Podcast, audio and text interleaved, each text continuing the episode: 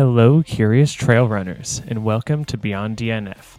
I'm your host, CTS coach Adam Ferdinandson, and today we are joined by Kristopher Reinhardt and coach Neal Palles. Kris is actually an athlete I worked with for a while and early in 2023. And as you will hear in this podcast, fitness wasn't exactly his limiting factor. And what we came to the conclusion of was I just didn't have the tools to really provide the, the help that he needed at that time. But since then, he's had some breakthroughs and found success while also targeting future goals that I'm excited to talk about. Our co host, Neal Palles, is well known for his ex- expertise as a mental health professional in both a therapy and performance setting, so he's the perfect guide for this conversation. As always, if you'd like to be on, send me an email at beyonddnf at gmail.com and we'll get you on. But without further ado, I'll let you all enjoy the show.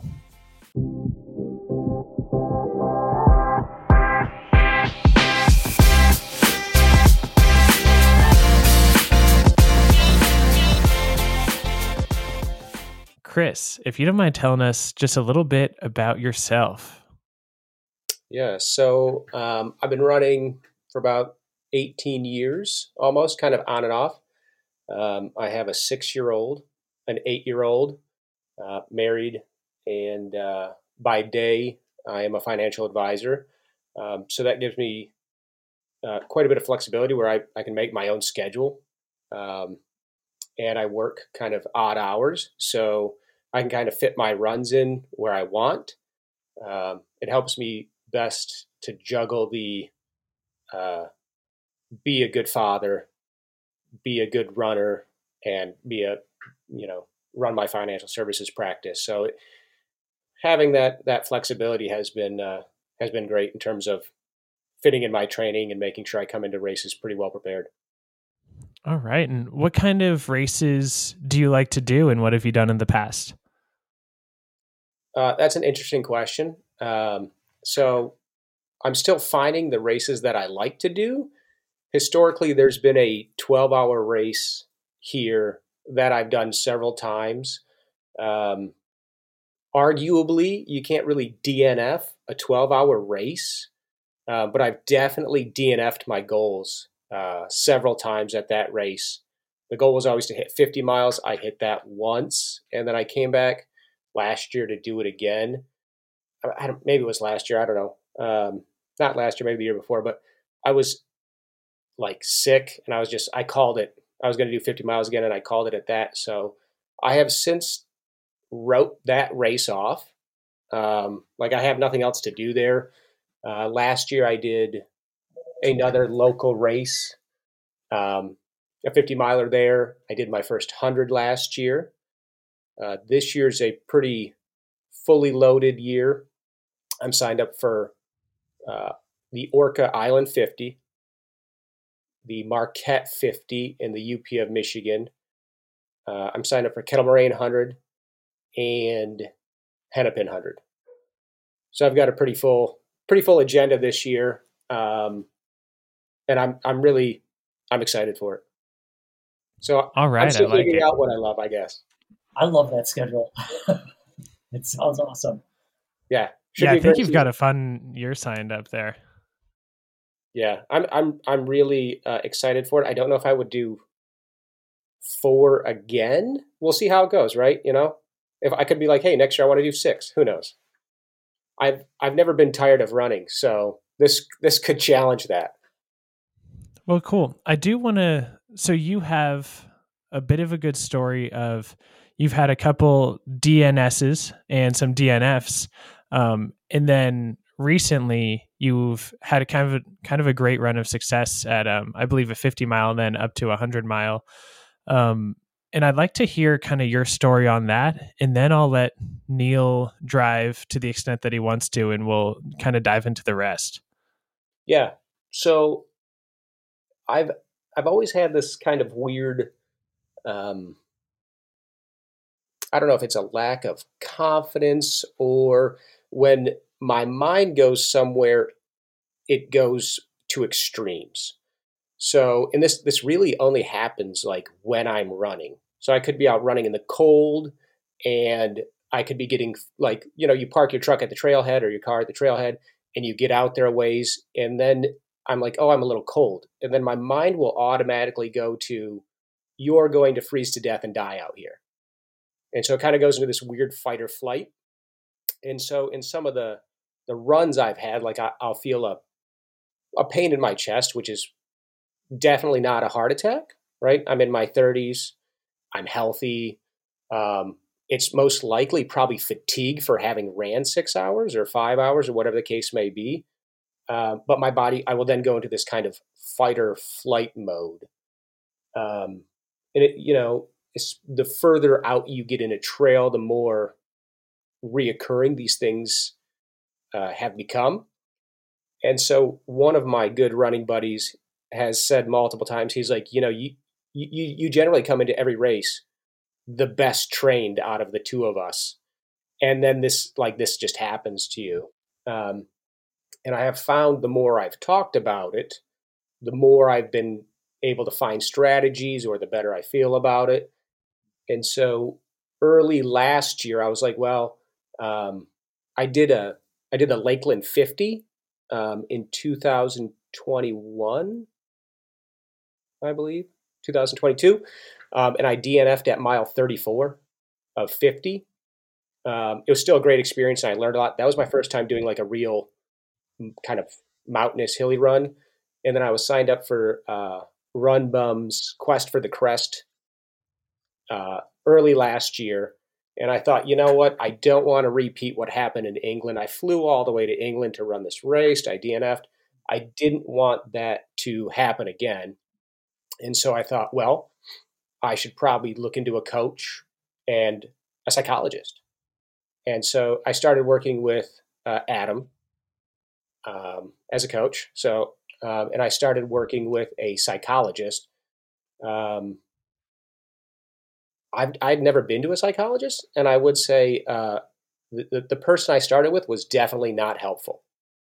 Um, I didn't get the tools or strategies that I needed. Um, working with Adam was was great. I started. Um, I've always been kind of a zone three runner. I'll just go out and run zone three and just keep adding miles every year. Um, but one of the things I was concerned about was like hydration, right? So as you go to these fight or flight things, it's like, oh, am I have do I have enough water? Have I taken on too much water? Um, and Adam really helped me narrow in on the uh, the sodium, right? The electrolyte mix. So to make sure my my mix is good. Um, so I felt pretty good going to North Carolina ish. I had some moments. Um, but when I got there, and we went to like packet pickup, we're looking up at the mountains that we're going to run. And I'm like, I, I was completely unexcited. Like there was nothing at me that excited about that. And, you know, Run Bum, um, probably a great guy, but he purposely puts out videos like you can die during this vid- during these runs, which is for oh, me no. uh, was definitely not what I needed. And so I was like, I, I was texting my wife. I was like, I don't think I want to do this. Uh, blah blah blah. Um, and my wife is the the one could probably categorize her as too supportive of my running. Um, but so the morning of the race, we all get up. It's like 3 a.m. And so there was eight of us down there, I think, that were doing this run. We all get up. Everybody's getting ready, and I'm just like, guys, I'm not running. So complete like mental collapse. Um, a few of them probably thought I was. A few of them definitely thought I was joking. Um, but I didn't end up running the race. They all left, um, and so I just I was stuck at the house at 4 a.m. kind of by myself. Like man, like I this is that was this is that was my first and only DNS, and I mean talk about like a right up to the wire, complete collapse. Um, so I was just like, it was, it was a tough day. I ended up, I went to the finish line and I kept running up the trailhead and I was running the guys in. Like when I, I would find someone, I would run them down a little bit and then I'd be like, go get the finish line. You deserved it. There was one of the guys had like his training had just blown up. He had back problems and he came in, you know, he, he was really one could say maybe not even trained at all and he finished and it was just it was great to be there for them and, and help support them. Um, but like after i got home it was like you know am i a runner right? Am i really an ultra runner? Like in so much of you if, if you run these things you spend so much time doing them it's a lot of your self identity you know that's who i am i'm an ultra runner. Um, so i it was it was tough. I did at like 6 a.m. I took a picture of myself, like in my despair in North Carolina, and I was like, I've saved that photo because I'm like, I never want to, I never want to experience that again. And so I talked to my wife afterwards, and I was like, all right, if I am a runner, I am going to fix this. Um, and at that time, I left coaching with Adam because I was like, I got to figure this out. Like, th- like there's no point in having a coach if I can't, if I can't start a race. Um, and that was, I just had to do some inner soul searching there. Uh, but I told my wife, I said, okay, I got to figure this out. I'm going to do, I'm going to do three 50 milers between now and the end of the year. And I'm going to, that's going to prove to myself that I'm a runner. I can do this. I'm going to figure it out. And so, because Adam helped me with the hydration aspect, I know I had to concentrate on that. Um, I I found one. I, I signed up for um, it's called Wicked Worm, which is a 12 hour local race. Then I signed up for Midwest Everest, which you run up and down a ski hill for 50 miles to get half of the climb of Everest. There's also the full Everest, which is a 100 miler, 26,000 feet of climb or whatever and then I signed up for Cloud Splitter. So the, the, and these were kind of supposed to build on each other. So the local one was just a 12 hour on a local trail, and then the other one was a 50 miler with you know much a lot more climb, and then the other was Cloud Splitter, which is kind of off in the woods. And I was like, okay, I will slowly step back into this, prove that I can do this.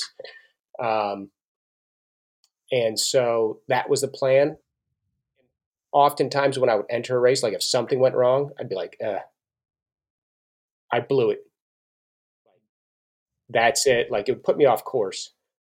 Um, and I gave myself a lot more grace and was like, all right, figure it out. Like this is going to suck. Figure it out. I engaged another psychologist and he has been uh, amazing. Like he's like trying to dive deeper, like what causes this when you're feeling this way. Um, so I did the one local 50, uh, 50 miler, Wicked Worm, and I was gearing up to train for um, the Midwest Everest one. And a few of my buddies, I I got we were trying to plan next year's race, the same guys I raced with, and I'm I was like, hey, we should get together and vote on this race. So one of the guys throws out Madeira, go run at Madeira.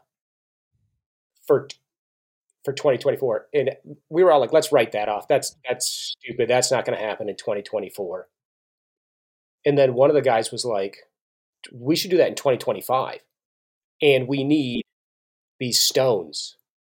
And we can acquire these stones at IT 100 so it was kind of like one person signs up for IT 100 and it just kind of snowballed.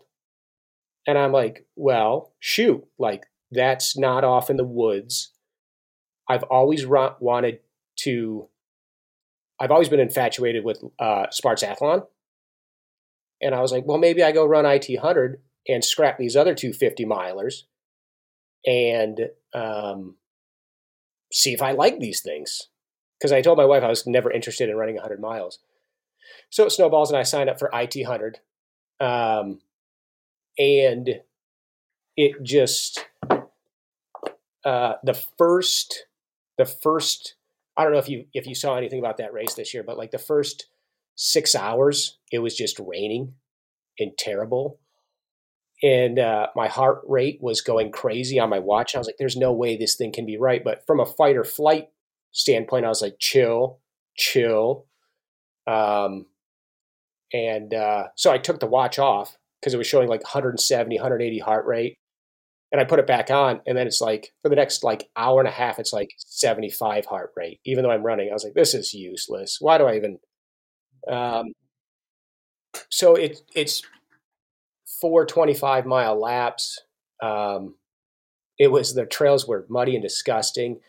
Um, and I ran the the three of the three of the four laps, the last three with my friend. Um, and it was I carried this little. Uh, I don't know if you've if you've followed Ryan Holiday. He's the Daily Stoic. He's wrote some books. Um, so I bought. I had I've had one of his coins for like four years um, about the four Stoic virtues, and I kind of had this this thing in my head about like you know I have the experience, I have the knowledge. Like just trust yourself. Don't jump to conclusions. And so on a with some fabulous volunteers, the best volunteers I've ever seen, ever experienced. The most disgusting and delicious ramen noodle with mashed potatoes in it. Um, I I was I was able to complete it. I I don't know.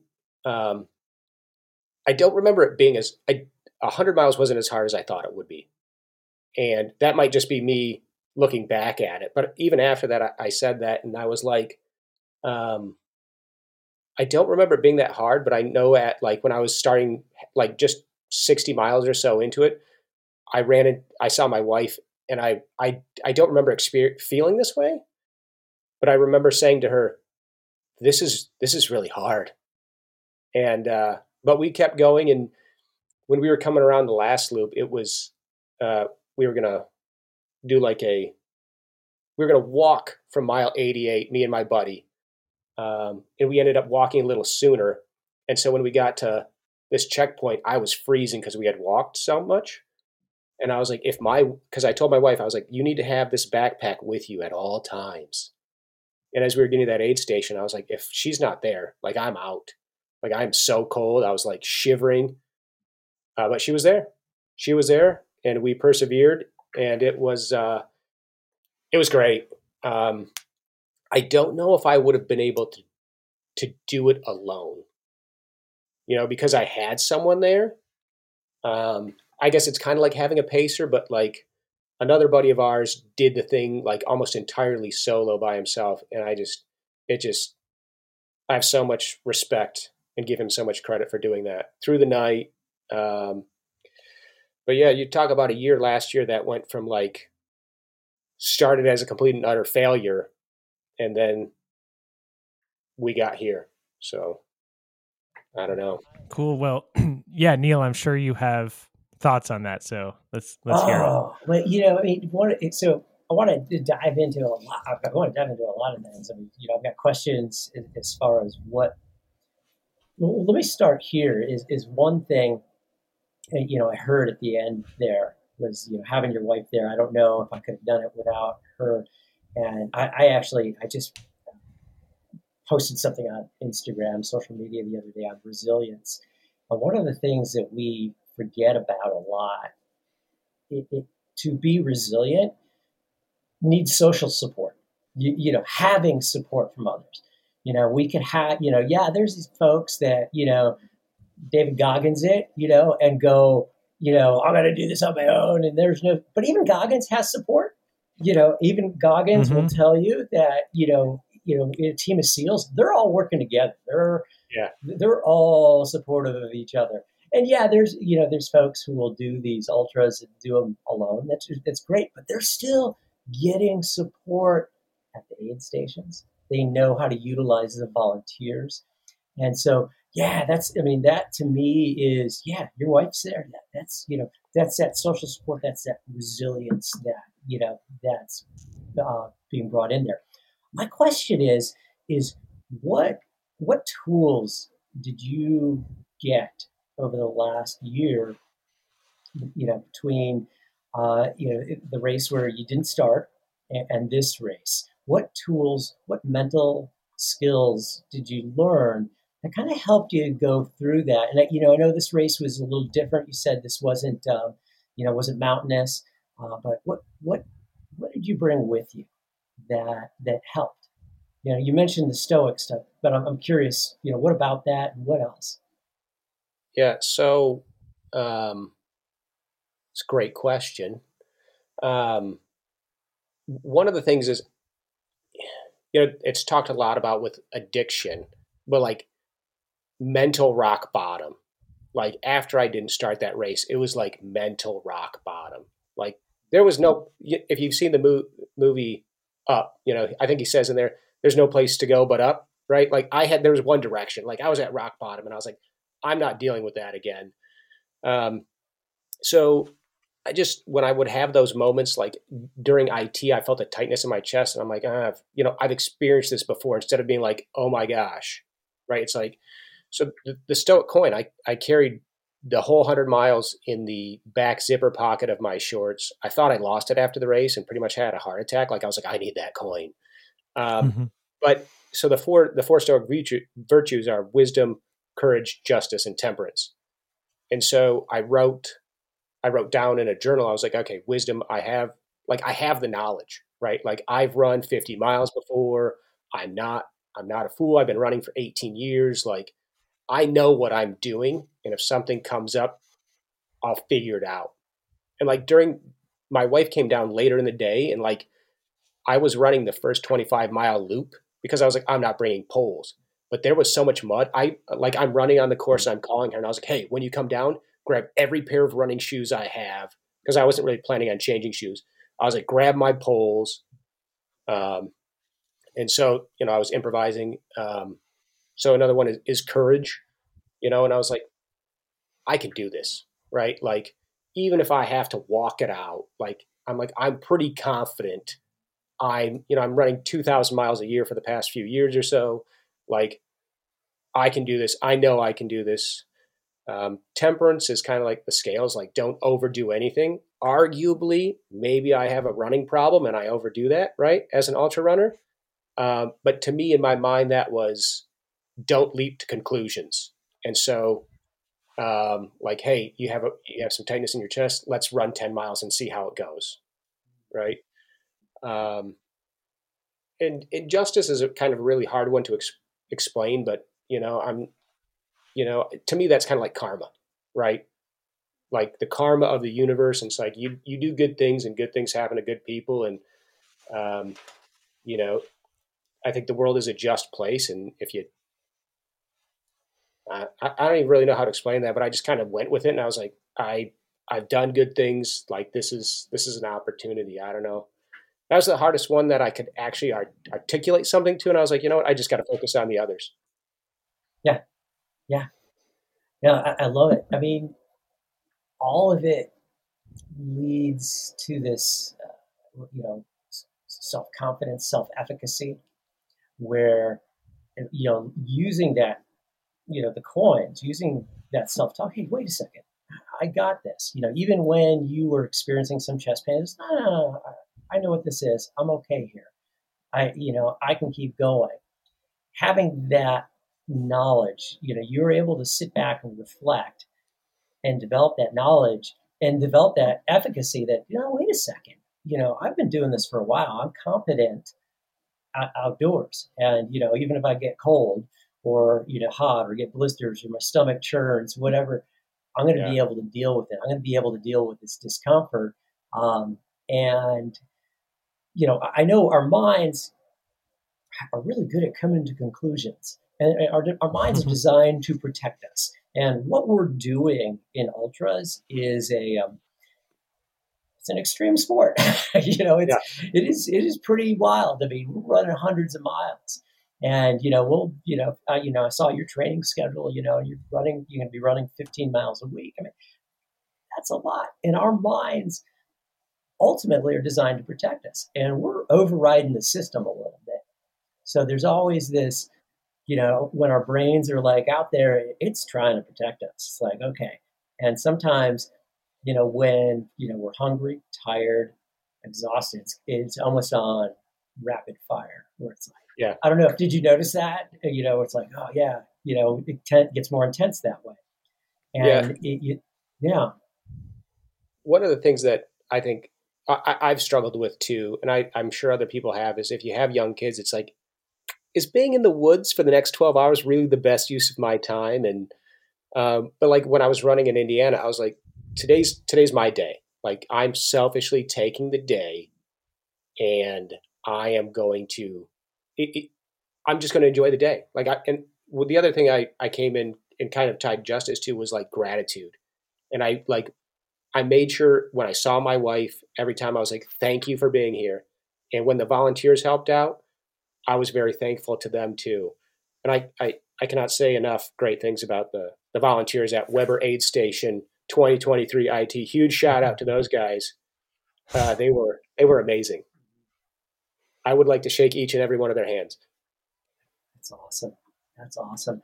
You know, I, and I know, you know, Kris. You know, I work with a lot of, uh, you know, guys who have young kids, and uh, you know, both in, you know, you know, whether it's here or therapy practice, and I know that that is something people struggle with. It's like, ah, you know, kind of this guilt. And I, I, had a young daughter when I first started doing these. She was really young, and there's this, and you're out, you know, in the mountains for you know 10 hours a day and then you're you know out here you're stuck in traffic for 10 hours a day getting back from the mountains. Um, and it's you know and there's overwhelming and the, you know some of that you know the guilt also can turn into anxiety. I really need to be doing this. So, yeah. I'm curious i'm curious i mean what you know if you're if you're if you're willing to share this you know if not that's okay too um, you know is what from your psychologist, your therapist that you're working with, was there a specific tool that you got from them that said, okay, you know, or maybe you took you maybe you talked about that already, um, but was anything particular that you got from them that you found helpful, you know, specifically in this race and going forward? Um, it was uh, he kind of took me down a, a few different paths. Um, one that comes to mind was just like we, we talked about, you know, like he's like, so I was like, because I was like, okay, so let's say I'm out in the mountains and I and I died. Like, aren't I the jerk? Like, I didn't need to put myself out there. Like, I chose to go out there and then I died. Now my kids don't have a dad. And he was like, you know, you drove you drove here, didn't you? And like you look at the statistics on that stuff, like driving is more dangerous than running an ultra. Um, and so just talking through a lot of that, I talked to him about the things I had journaled about with with the Stoic virtues. Um, that was good. Um, and then one of the things it was it was more like an exercise, but we went through um, like all the things that could go wrong in IT at at the hundred miler. It's like okay, how are you going to deal with that, right? In just like talking that out, like, oh, yep, it's going to suck. And I came in there with that mindset. And just in talking with him, I was like, hey, that day is going to suck. And just coming to some conclusions like, something's going to go really, really wrong, right? When you're running 100 miles, something's going to go wrong, right? And so yeah. you just have to be like, instead of saying, leaping to conclusions, he helped me, he helped me to, like realize how I leap to these conclusions. Like, there's no middle ground for me it's really weird because no other aspect of my life is like this. Um, but he helped me realize that this is what I was doing. And so by being able to be like, by being able to recognize that and say, whoa, slow down, right? Like we're not completely off course. Let's, let's reel it in, right? We, we can adapt to any situation out there. Um, I think some of those, those tools were the best in him, like walking through an exercise where you know, you close your eyes and he's like, all right, you know, like you're lost in the woods. What are you doing? And so you kind of work through that and you have that artificial experience that can help you say, okay, wait, I've, I've experienced not this, but maybe something similar. Yes. Yes. You know, and, and, and kind of going back to that idea of efficacy or confidence, you know, having yeah. uh, those imagery experiences you know, and this is, you know, one of the reasons, you know, so I don't know, you know, what Adam told you about me is I'm a therapist and I'm also a mental performance coach and I'm also coach coach. And so I kind of have all my hats in all these worlds. And so one of the tools that's really helpful is doing that kind of imagery. It's like, okay, no, no, I could deal with this. That builds efficacy. You know, yeah looking and reframing it as well, yeah, you know, it's it's you know much more dangerous driving you know, you know. Oh yeah. You know, I thought, you know, thought about that the other day skiing. I was like, oh, this is, you know, oh, you know, and I'm coming home and there's an accident right in front of me, you know, and it's like, yeah, that's, that's, you know, that's that reality. And, uh, but it reframes it. It's like, okay, you know, but you're also reframing that you're capable. You know, you're very right. capable. And, you know, and that's, you know, that's one of the most powerful things I'm hearing here is like, okay, wait a second. Yeah, you know, you could experience these sensations inside. You could experience these thoughts, you know, and once we start to reframe them and just come back to right here, right now, which um, I, you know, I, I think you kind of got at a little bit there um, with one of the virtues. It, you know, it's like, yeah, I'm right here, right now, and yeah, you're gonna have some rough moments, but you're you're able to move through that, and you've already visualized that. You already know that oh, I can do this. Yeah, and one that, of the other things was connecting like those thoughts with what your body's going through. So what I would have a tendency to do is like I would have that thought, and then I'd go into flight mode, which means, you know, so I'm like worried about something. Then I'm I'm uh, subconsciously picking up my pace, making it worse. So then then now I'm now I'm now I'm in the woods. I think maybe I'm lost. Now I'm getting tired because I'm running faster than I I'm supposed to be. And they said, well, I don't even have the energy, right? So it's just like it snowballs, and now to be able to kind of stop that cycle, right, has been pretty instrumental. That's awesome. That's a it's a snake biting its tail, right? Yeah. You know, it's like you know you feel the sensation of the you know your heart you know getting racing or something's wrong, and now you get a little bit more amped up. You start moving yeah. faster, and it's like wait a second, wait a second, you know, and now you're cutting the thought off, coming back to where you are at.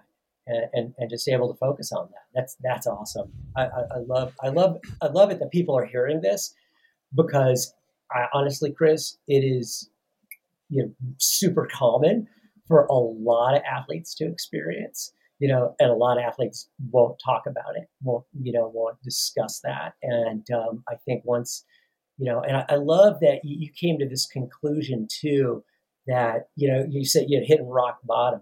Sometimes we, you know, you know, whether it's substance abuse or you know, anxiety or depression, it's like, okay, I, I got to do something about this. I got to get some help. And, uh, you know, you have one therapist that was, eh, you know, and you have another therapist, you know, and, and really it's, you know, connecting with the right therapist. You know, there's so many different modalities and so many different styles out there. I mean, eh, people could do the same modality and it's just like, there's just different styles. Everyone's unique and everyone's different. And you connect just like you connect with Adam. You know, you could, you know, there's some coaches that you wouldn't connect with. And, um, you know, and that sounds like that has been a, a real powerful experience for you and really helpful uh, in guiding you to these to these adventures, these races, doing what you want. Neal, I wanted to ask you about that. On, you know, I think people have this experience with doctors, PTs, coaches, but I haven't thought about it as much in the mental performance or just overall mental space. Of you find a a psychologist or a therapist in if it's not the right fit, are they necessarily doing a bad job or is it important to shop around and make sure you do feel that click? And they could be great. It's just it's, not exactly the right match for you. You know, and it's two sided. Um, so sometimes it's, you know, it's, it's not that they're doing a bad job necessarily. Now there, you know, there are, I've worked, you know, I worked in behavioral health uh, for a large insurance company for a long time, and, and I have the option, the opportunity to see that there's a lot of therapists out there that aren't that good, um, and then there's a lot of therapists that are good, and it's just not a good fit. Um, and sometimes you do, you do definitely have to shop around. I I know as a therapist, I you know have like a free 15 minute consultation, and one of the reasons, the biggest reason for that is people get to know me a little bit you know, they get to hear my style, how I talk to, and that can help tremendously, you know, as far as, okay, this is someone I can relate to. This is someone who gets it, you know, and, and that's, you know, and I try and put myself out, you know, in the ultra running space, you know, in the running space, because I know that at least, you know, I kind of have an idea what's going on out there, you know. but yeah, absolutely. So yeah, there's some that you know maybe not the greatest, some that are you know just not a good fit. You know, it's just not a good fit. So um, yeah, that's you know, and that's why it's I think it's invaluable. Hey, if you're not get you're going to a therapist, you're not getting what you need. It's okay, and that therapist should be okay. I let people get, hey, yeah, absolutely, shop around, go go find somebody that is a better fit because that is going to help you more than anything, more than any technique that therapist has, any modality. You know, some people argue with me their modality is the best, but you know, no matter what, it, it is that connection with that therapist that is going to drive, you know, you feeling better, you know, and, and getting those skills that you need. You're more uh, accepting of, of, those tools too. So that's I think it's I think it's kind of like when I was looking for a coach and I signed up at CTS, right? Like you get, I had two phone screens set up with Adam and someone else. And after I talked to Adam, I, I, I actually canceled the next one because I just felt like I had a really great connection with Adam, and I was like, this is this is the coach for me. But I think you know you guys do that intentionally at CTS to make sure that the coach is the right fit, and probably the same is true with a psychologist or a doctor. Yeah, totally. Yeah, I think sometimes a mistake people make is um, they think of it more as a purely technical profession, whether it's coaching or the mental uh, side that we're talking about, where you think of it like getting a mechanic. As long as they understand my uh, Honda Civic, they'll be able to fix it well. Um, but it, I think relationships are a huge part of it and what makes it effective. Um, so you got to make sure that's there. I mean, having a nice mechanic is always cool, but it probably matters a lot less uh, than you know necessarily the relationship and the buy-in that comes from that when right. you're working with someone. Right. Absolutely. One, of, you know, one of the things that comes to mind is you know people, you know, yeah, they'll look for the oh, this, uh, you know, this is the you know I heard this is the best psychologist in the world or you know best therapist in the world, you know, and you know, and uh, you know, and my buddy saw this person, and you know, I saw him on Dr. Phil on, you know, whatever, and, and they'll go to this person, mm-hmm. and it's just not a good fit, you know, and you know, and people, and then they go, and what happens is people internalize that, and they blame themselves. Well, I'm not getting it. I'm not learning this. This uh, it's something about me, and it's really just not the therapist, not them. It's the connection you know, and, and how it's like any educator, you know, or any doctor, it's like how that information is being communicated, you know, and how, you know, they're relating to you. And so that I think, you know, more than anything, so if you're out there shopping, you know, don't look necessarily for the five gold stars. So just just throwing that out there. well, I do want to transition now to some of the more nuts and bolts side of things because you have a goal of getting into Spartathlon. And what that requires, from what I was seeing online, is you need to run 100 miles in under 21 hours. Am I correct?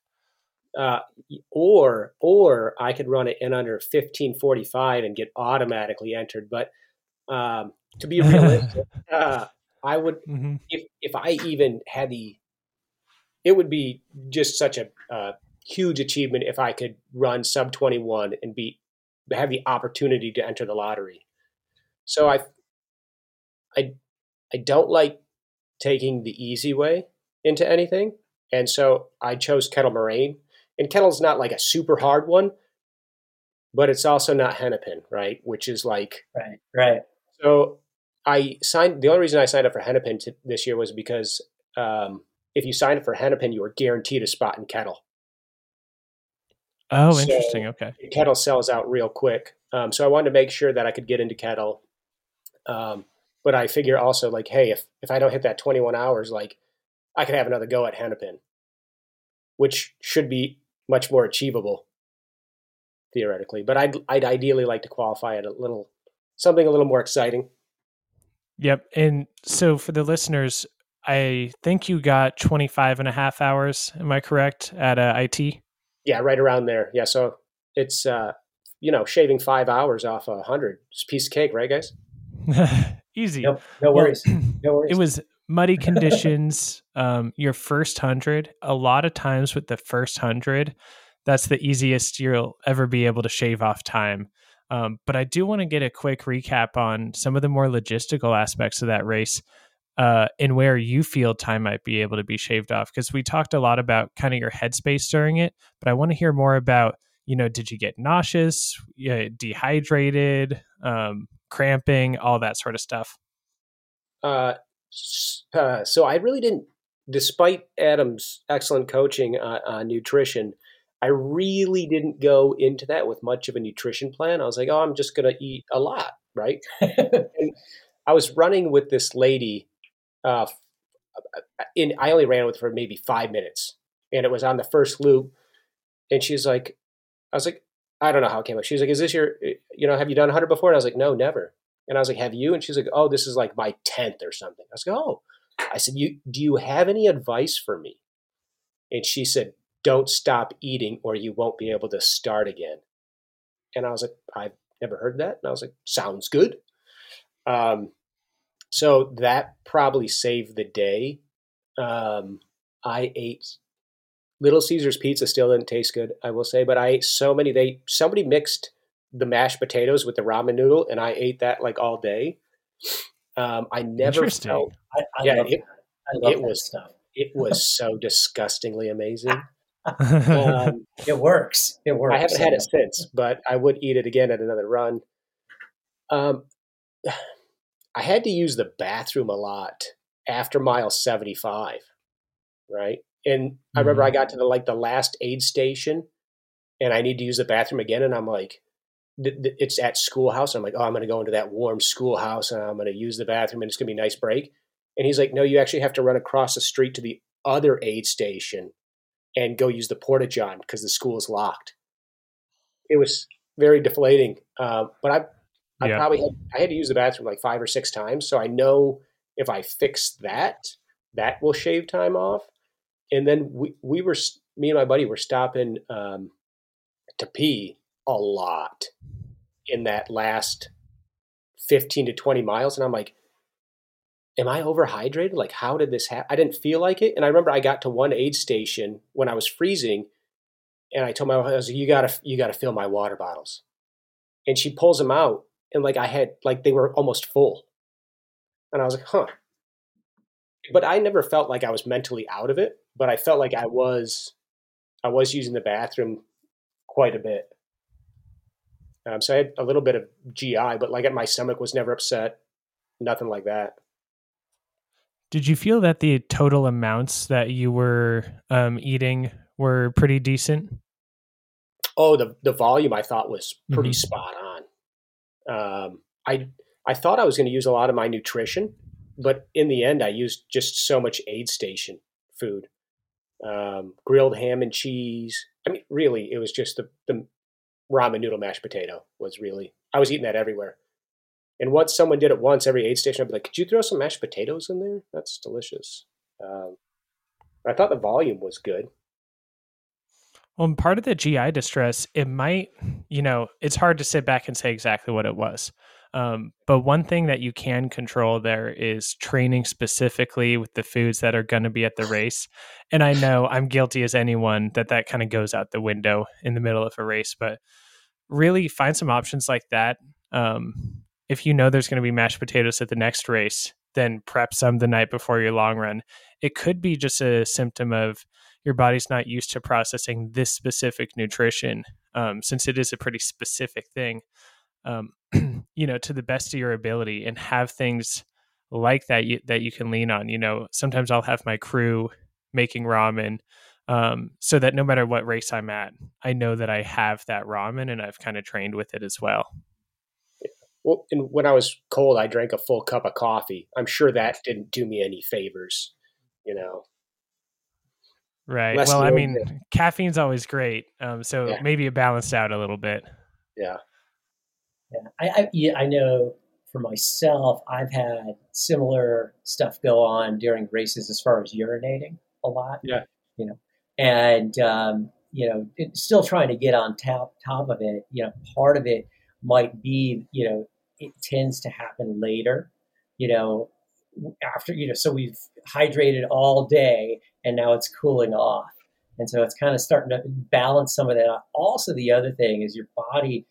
You know, we, we tend to have, you know, you got to balance the electrolytes, but sometimes that you know, like the ramen has so much salt in it.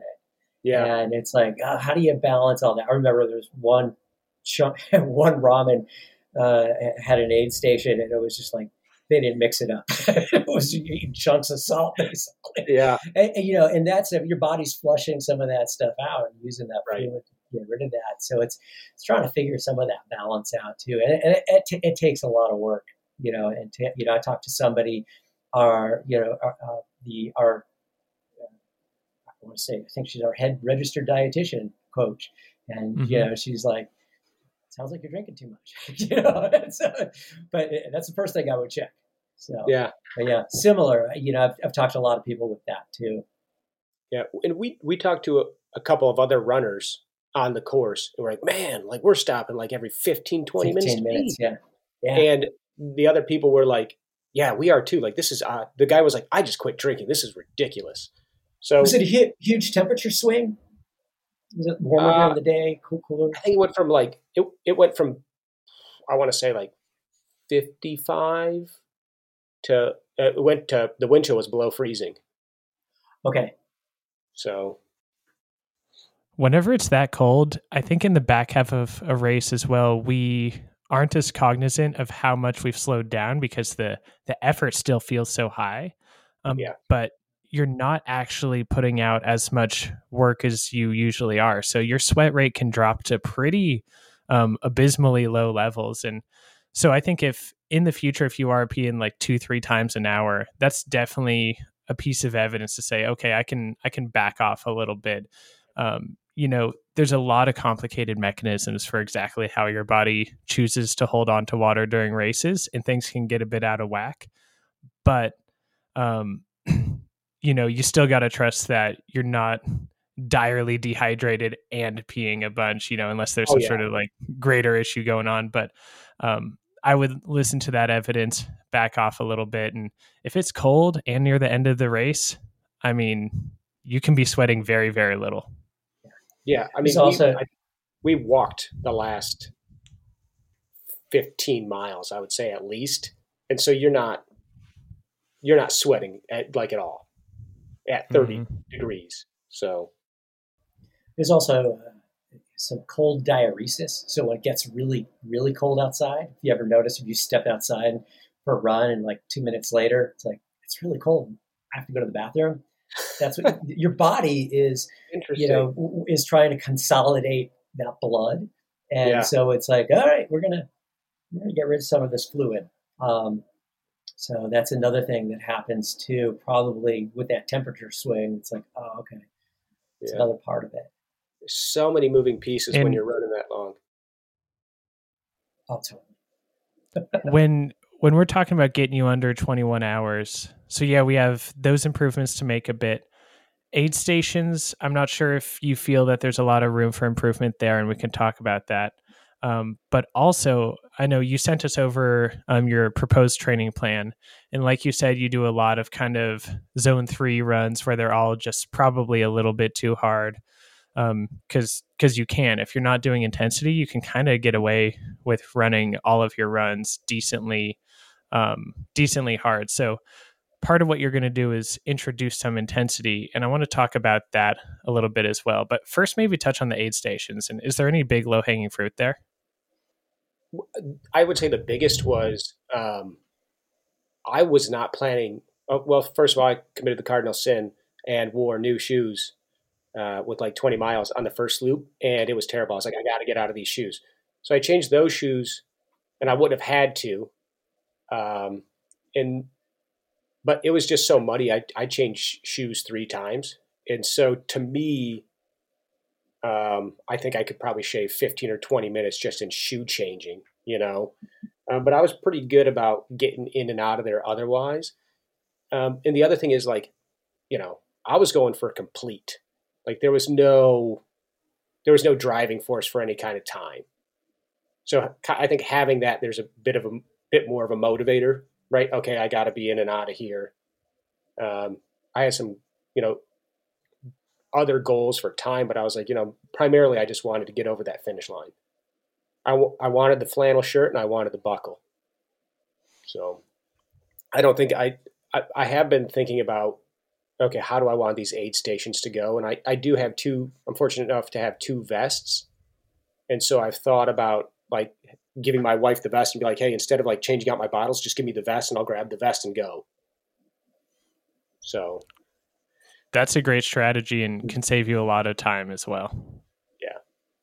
So I, I, I think there's definitely I could probably shave an there's probably easy hour between the shoe changes and other things, but um, yeah, I'm cognizant that it, it it's a place where you, you can be a time suck. So I plan to have a strategy for that. And you are quite fit. So like in the past races, the fitness wasn't really the limiting factor, um, but you've made a lot of improvements in the mental space. Um, you've been running for quite a few years consistently. Um, having some more um, stratification of the intensity of your runs is going to be what gets you to the next level. Um, so I like that you're um, going to introduce speed work more effectively and that's going to be a huge piece of the puzzle is is now attacking fitness more than maybe was the priority before. Um, and you did send over the training plan and i kind of want to start with how you built it out and then see if neal has any thoughts on the training plan as well. Yeah so um, over christmas break i got Koop's guide to ultra running and i read that and then i kind of I kind of winged it from there. So I've, I've just always done like I'm going to go out and I'm going to run, and it I, I I ended up in zone three. I don't know if Garmin load is how you know what people stock put in that, but consistently like when I would zero. Hit, like, okay, well, um, when I would hit like a big week, my load would my load would be anywhere from sixteen hundred to two thousand. Pretty cons- like if I'm doing sixty five miles, my load would show pretty huge. Um, I just did a 65 mile week last week, and I ended. My load was like 800. Um, so I have like these these zone two runs, and I was listening to one of your earlier podcasts, and a a lady there talked about the ADPP all day party pace. Um, mm-hmm. And so I've been I've been enjoying these like zone two runs, and what I did this year was instead of going for miles, I switched to time. So I, I'm I'm just going to go for time on my feet and whatever mileage I get, I get. Um, so I don't know if this thing's worth anything, um, but I tried to do some periodization with some tempo. This was the first time I've done speed work since Adam made me do it last year a little bit. And when I first started it, I was like, I felt like when I had just gotten into running, this is stupid. Why do people do this? This is painful. There's no uh, no reason, but when I finished it, I was kind of like, oh, I'm kind of I'm kind of sad that period of intervals is over. Like, I'm gonna miss you, friend. Like, um, so now this is a rest week. The one thing I and I probably need to reread the book, but like, I don't really know what I'm supposed to be doing in rest week, right? So I've just been doing all zone two work pretty much this week, um, and maybe I'll add in a little quicker uh, quicker run sometime to get that heart rate up. But next month or next week starts tempo, and then I sprinkled some intervals back in later just to I don't want to lose it. Um, but I've been trying to be intentional in building up my weekly average and uh, vertical gain per mile for Orca, and then Orca is going to be 250 feet per mile, and then I'm quickly dropping that back down for IT, which is going to be about 100 feet a mile. And I'm assuming, um, or I think you mean kettle moraine, correct? I'm instead of IT. Uh, yes, kettle. Yes, not going back to IT. Love the volunteers, but I will not see you again. Mm-hmm. I'm assuming that kettle moraine is the number one goal, since that's where you're trying to qualify. Correct? Yeah. So there's the Orca is the hey, I don't want to go run Quest, so I want a similar Quest experience to just be like, yes, I have that mental game done. That's gone. And then kettle is the is the primary goal for Spartathlon. Well, then I would consider um, you're building up the elevation gain to match the profile of Orcas Island, and then you only have a little over a month until Kettle Moraine. Knowing that Kettle Moraine is the bigger goal, I would split the difference a bit and maybe not go in optimally prepared for um, Orca because a month to switch from a pretty mountainous race to a pretty runnable race, that's not quite yeah. enough time. I would I would maybe split the difference there and find yourself running in the 150 ish mile or feet of gain per mile range. Okay. Yeah, I did I did notice like when I was training for uh, Quest and then I switched like you get so used to kind of like hiking those hills you're not your body's not used to running for those long extended period of periods of time so much.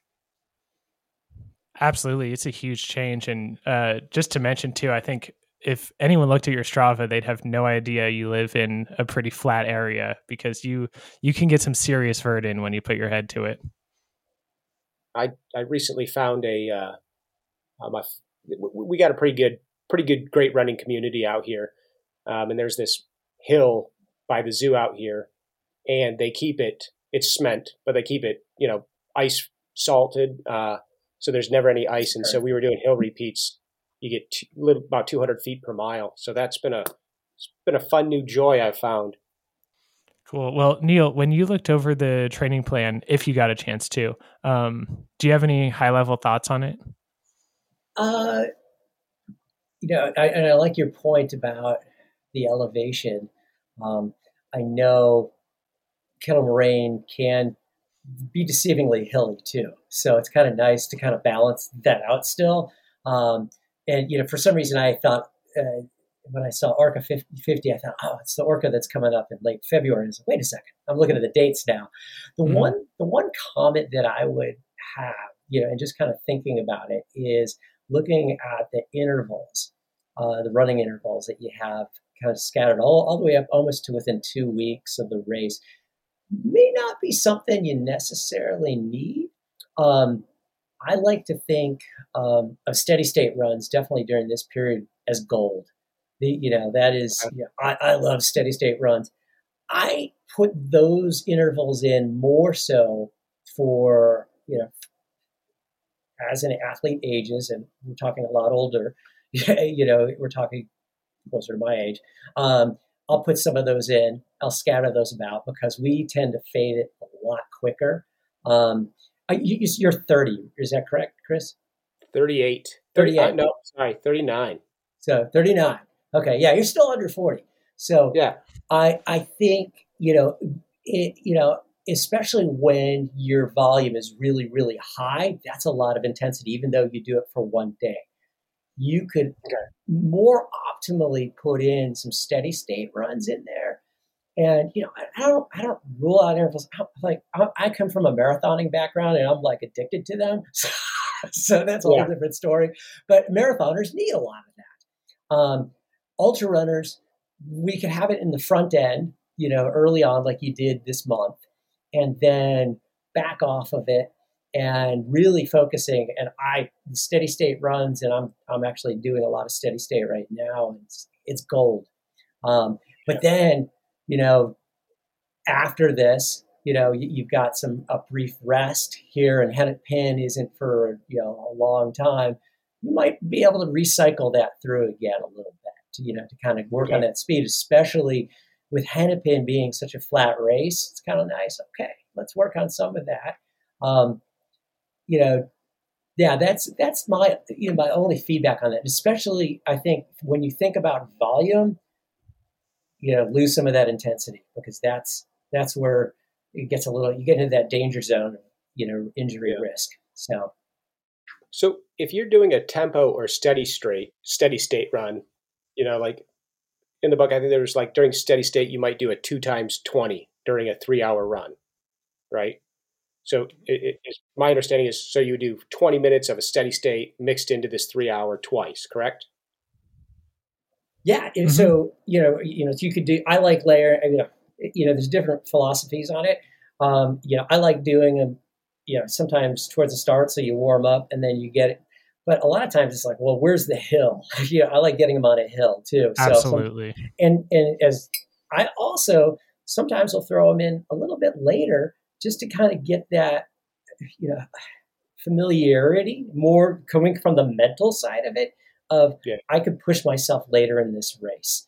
And you know, your body, you get this knowledge of like, oh, I can I could do this. I do this a lot more so with marathoners because um, later in the stages, later in the race, you want to be able to hold that faster pace, but you still want to push your effort. For you, thinking about your goals, you know, getting under 21 hours, that might be helpful. But you know, two by 20, I also, yeah, two by 40s, you could build it like 40, 30. You know, you could do it all sorts of different ways, you know, but thinking about, yeah. When you're not doing the, you know, when you're not in that 20 or 40 minute period, are you dropping back down to zone two? Zone two, you know, zone two, zone one, you know, endurance, even just kind of, you know, that recovery effort, you know, come back down to it. You're going down a hill, you don't need to push it down the hill. You know, you, are gonna you don't gain a lot by going fast down the hill. You know, you gain it more as you're going up. Yeah, I sucked it up, and I've been very adamantly against spending hundred dollars on a chest strap, but I have now been using that because, um, and I know heart rate's not the end all be all. RPE's better, but I'm also like, I'm so new to not just going out there and winging it. Like I was like, I need some frame of reference to know what my intensity is. I've got an I've got an athletes just like that. You know, I mean, yeah, I, mean, I do that myself. I wear. I, I'm a, I'm so addicted to wearing my heart straight. I can't take it off half the time, yeah. and so it's like, oh, wait a second, where is it? Where is it? And um, but that kind of you know, okay, what is what's my RP feel like? What is my heart rate? And it's really good information because sometimes your heart rate's a lot higher and your your RPEs are like in that five or six, and it's like okay, I could go. At, you know, if I was just going by heart rate, I'd slow down a lot, but really, yeah. I feel really good, and so why aren't I running that? You know, and so again, it's kind of you know, you know, you've got that physiology that's you know right there. That's you know, this information. I'm gonna I'm looking at it and go, oh, wait a second, I should slow down. Ah, you don't have to. If you if you you feel good, go for it. And one word of warning there is that you're going to find a lot of difficulty finding a heart rate um, to target during the the really high intensity VO2 max or running intervals, whatever you call them. Um, because if you look at the heart rate profile of someone that's doing those correctly, it's going to spike up through each one and eventually they kind of get higher and higher and you'll actually see they're spending a lot of time technically in the heart rate zone of you know thresholdy work. Um in it's one of those areas where just the responsive heart rate is not quick enough to give you the info you need. So i'd say for threshold and steady state it does have a bit more utility. Um and as far as the running intervals you just got to run them as hard as you can and then um, as hard as you're able to for all of them. And then you can look back on the data and say, oh, did I fade a ton on the last few? Then I'm going to start a little easier next time. And go through that process, and eventually you'll find yourself in the ballpark. Yeah. Yeah. I'm, I'm very um, interested to see how these like tempos and steady states go because um, being in Michigan, like the, the biggest the biggest hill we have is like 200 feet, right? So I'm just repeating that, or I'm going on these rolling hills, and then it's like, well, it's a little harder to maintain something when you're not able to go straight up. Or I mean, you can do that on the treadmill, but then you don't get the benefits of going down. Right, right. I actually, you know, it, it, compared to a, probably a lot of ultra runners, I don't know, but I use I use the treadmill a lot for my steady state runs, just because you know it's going to take me another 30 minutes to get to some good hills, 20 minutes to get some good hills. And then I've got a lot of work I'm doing. So I'm coming back here. And so I'll just get on the treadmill and, and, uh, and worry about the downhill, like on my long run. So my, you know, weekend long run, then I'll get, I'll be able to get what I need on the downhill. Um, and so really being able to concentrate on that. I, I have found that can be helpful if you have access to it and if you like it. You know, some people just don't like treadmill. So I, I don't mind the, the treadmill, but I mean, I have a six hours steady steady state on here. What's the longest you spend on a treadmill, Neal? No, no, not that one. I will do that. I will do it on my long runs. So that's and that and it differs out here. My long runs, I can drive to the hills and get that. it, but but it's okay to go up and down. You're going to find that. I mean, I had a two by forty minute steady state, you know, this last spring, and you know, I, I got to 20 minutes and I was at the crest of the hill, and the next 20 minutes was downhill, and I just, you know, tried to maintain that effort as, as much as I could. Um, you know, and it wasn't as, you know, wasn't a super steep downhill, but it was still going at a higher effort. You know, otherwise, yeah, yeah I couldn't, yeah, there was no other hill to find. So, yeah. And Kris, very few athletes that I work with, and I'm sure Neal works with, actually have access to a hill that's long enough to properly do your tempo or steady state workouts, it's a really common predicament. So you yeah. do have to kind of find that balance. Like some days you use the treadmill, but like you said, if it's a really long session, um, or you're trying to also get the downhill benefit and layer that in, then do it out on more rolling terrain. One of the bigger things we're trying to avoid is um, during tempos specifically, you just can't quite hit the intensity that you want to on the downhill, and it's going to have a lot of risk involved.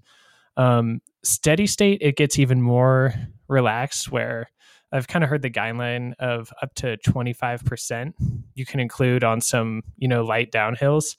And then you're kind of getting that in. And, you know, we're not big on downhill repeats and toughening up the legs, but, um, you know, just realistically with the terrain management that's going to be part of it. And it is nice to get a little bit of that downhill stimulus especially if you're um, if you're training for a 21 hour 100 that's a lot of running in that 100 and you need those little extra bits of toughness.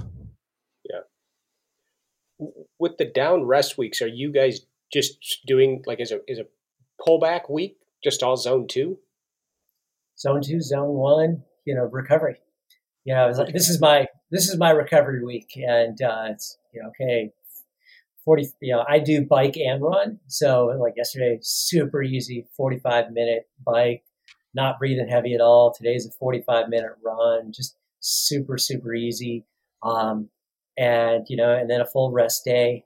Um, you know, really, I try to emphasize to athletes is taking care of aches and pains and because you know that you're going to start loading it up, your biggest load will be that first week back. And so take care of yourself right now. Like, you know, if, if you need to kind of, uh, you know, dial it back a little bit more, dial it back a little bit more.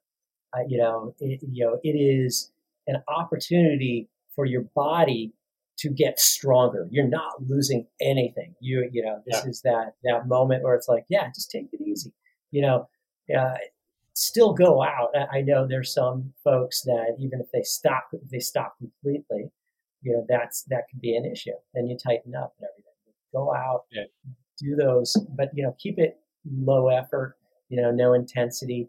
You know, I, might have some people do some strides once in a while, but that's again more my marathon or do uh, some of that fast okay. work. just take it easy.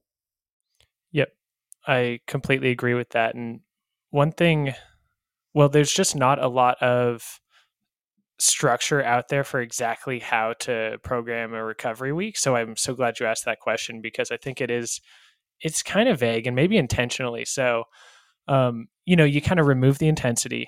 You might drop volume.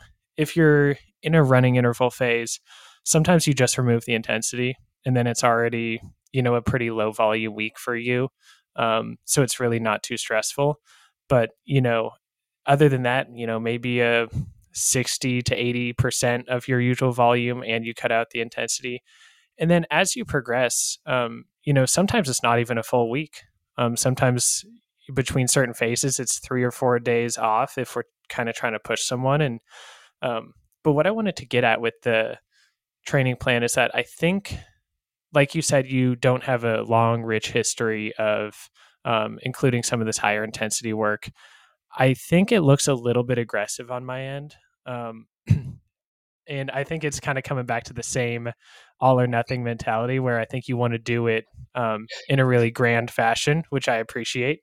Um, but I think with the idea that you haven't done this for the last 10 years, if you keep it super basic, you're going to get all the benefits. So, you know, two workouts a week. Um, honestly, if you go back to some of the structure that we worked with previously, um, you could kind of just repeat a lot of that because I, I think I had you somewhere kind of in just the the very basic like hey we're getting into speed work area and I think that's where you're going to see a ton of benefit and you could you could make mistakes by accidentally trying to go full throttle out of nowhere and you know all of a sudden you're doing um, like elite levels of, of speed work even though you are quite fit and experienced um, just speed work is kind of a new thing yeah, you don't you don't have to convince me to back off the speed work. I didn't like it that much. Well, perfect. You have my permission to to dial it back yeah. a little bit from what I see on the schedule. I appreciate that.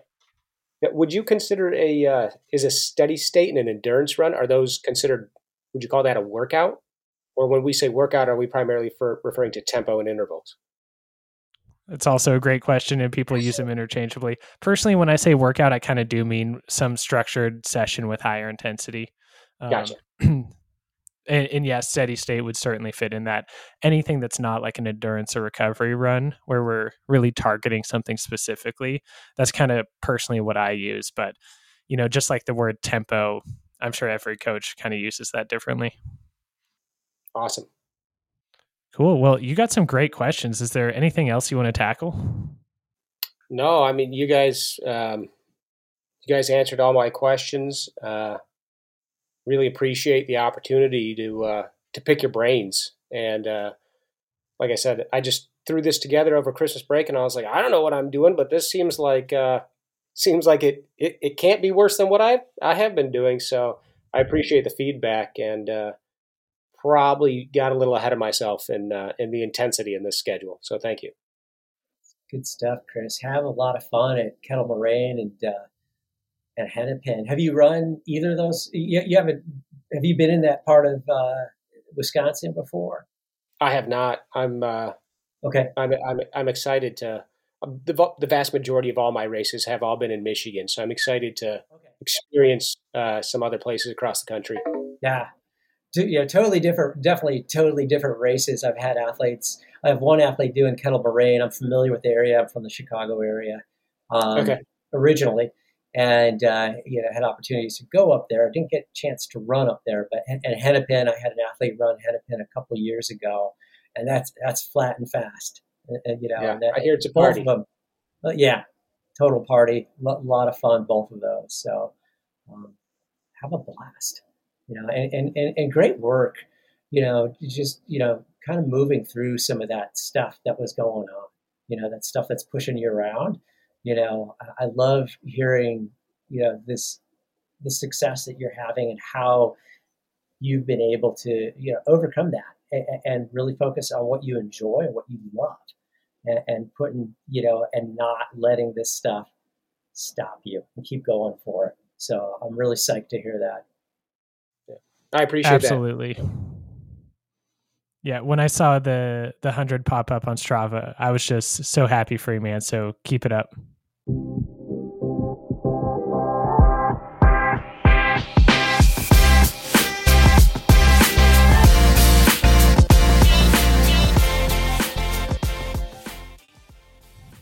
All right. Thank you to Neal and Kris for joining us today. I was absolutely thrilled with that conversation.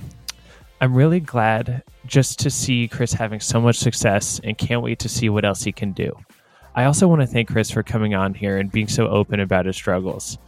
I think anxiety in relation to ultra running affects a lot of runners and it's not very well discussed, even though there is a recent push um, to be a bit more open about mental health in relation to ultra running. You don't always hear as much on the anxiety side even if it's not necessarily a, a clinical level, I know a lot of athletes that even I work with, you know, they can be terrified of running at night by themselves and other challenges associated with ultras. So I hope we can all apply this to something in our own training and racing.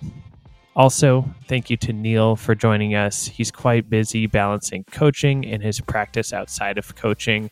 Um, but I'm glad he made the time to come on and fill in the blanks on the areas I'm just simply not trained in. If you're loving this show, please reach out and let me know. And you can also give us a rating or review or share it with a friend. I'm glad you all could join us, and I'll see you next time.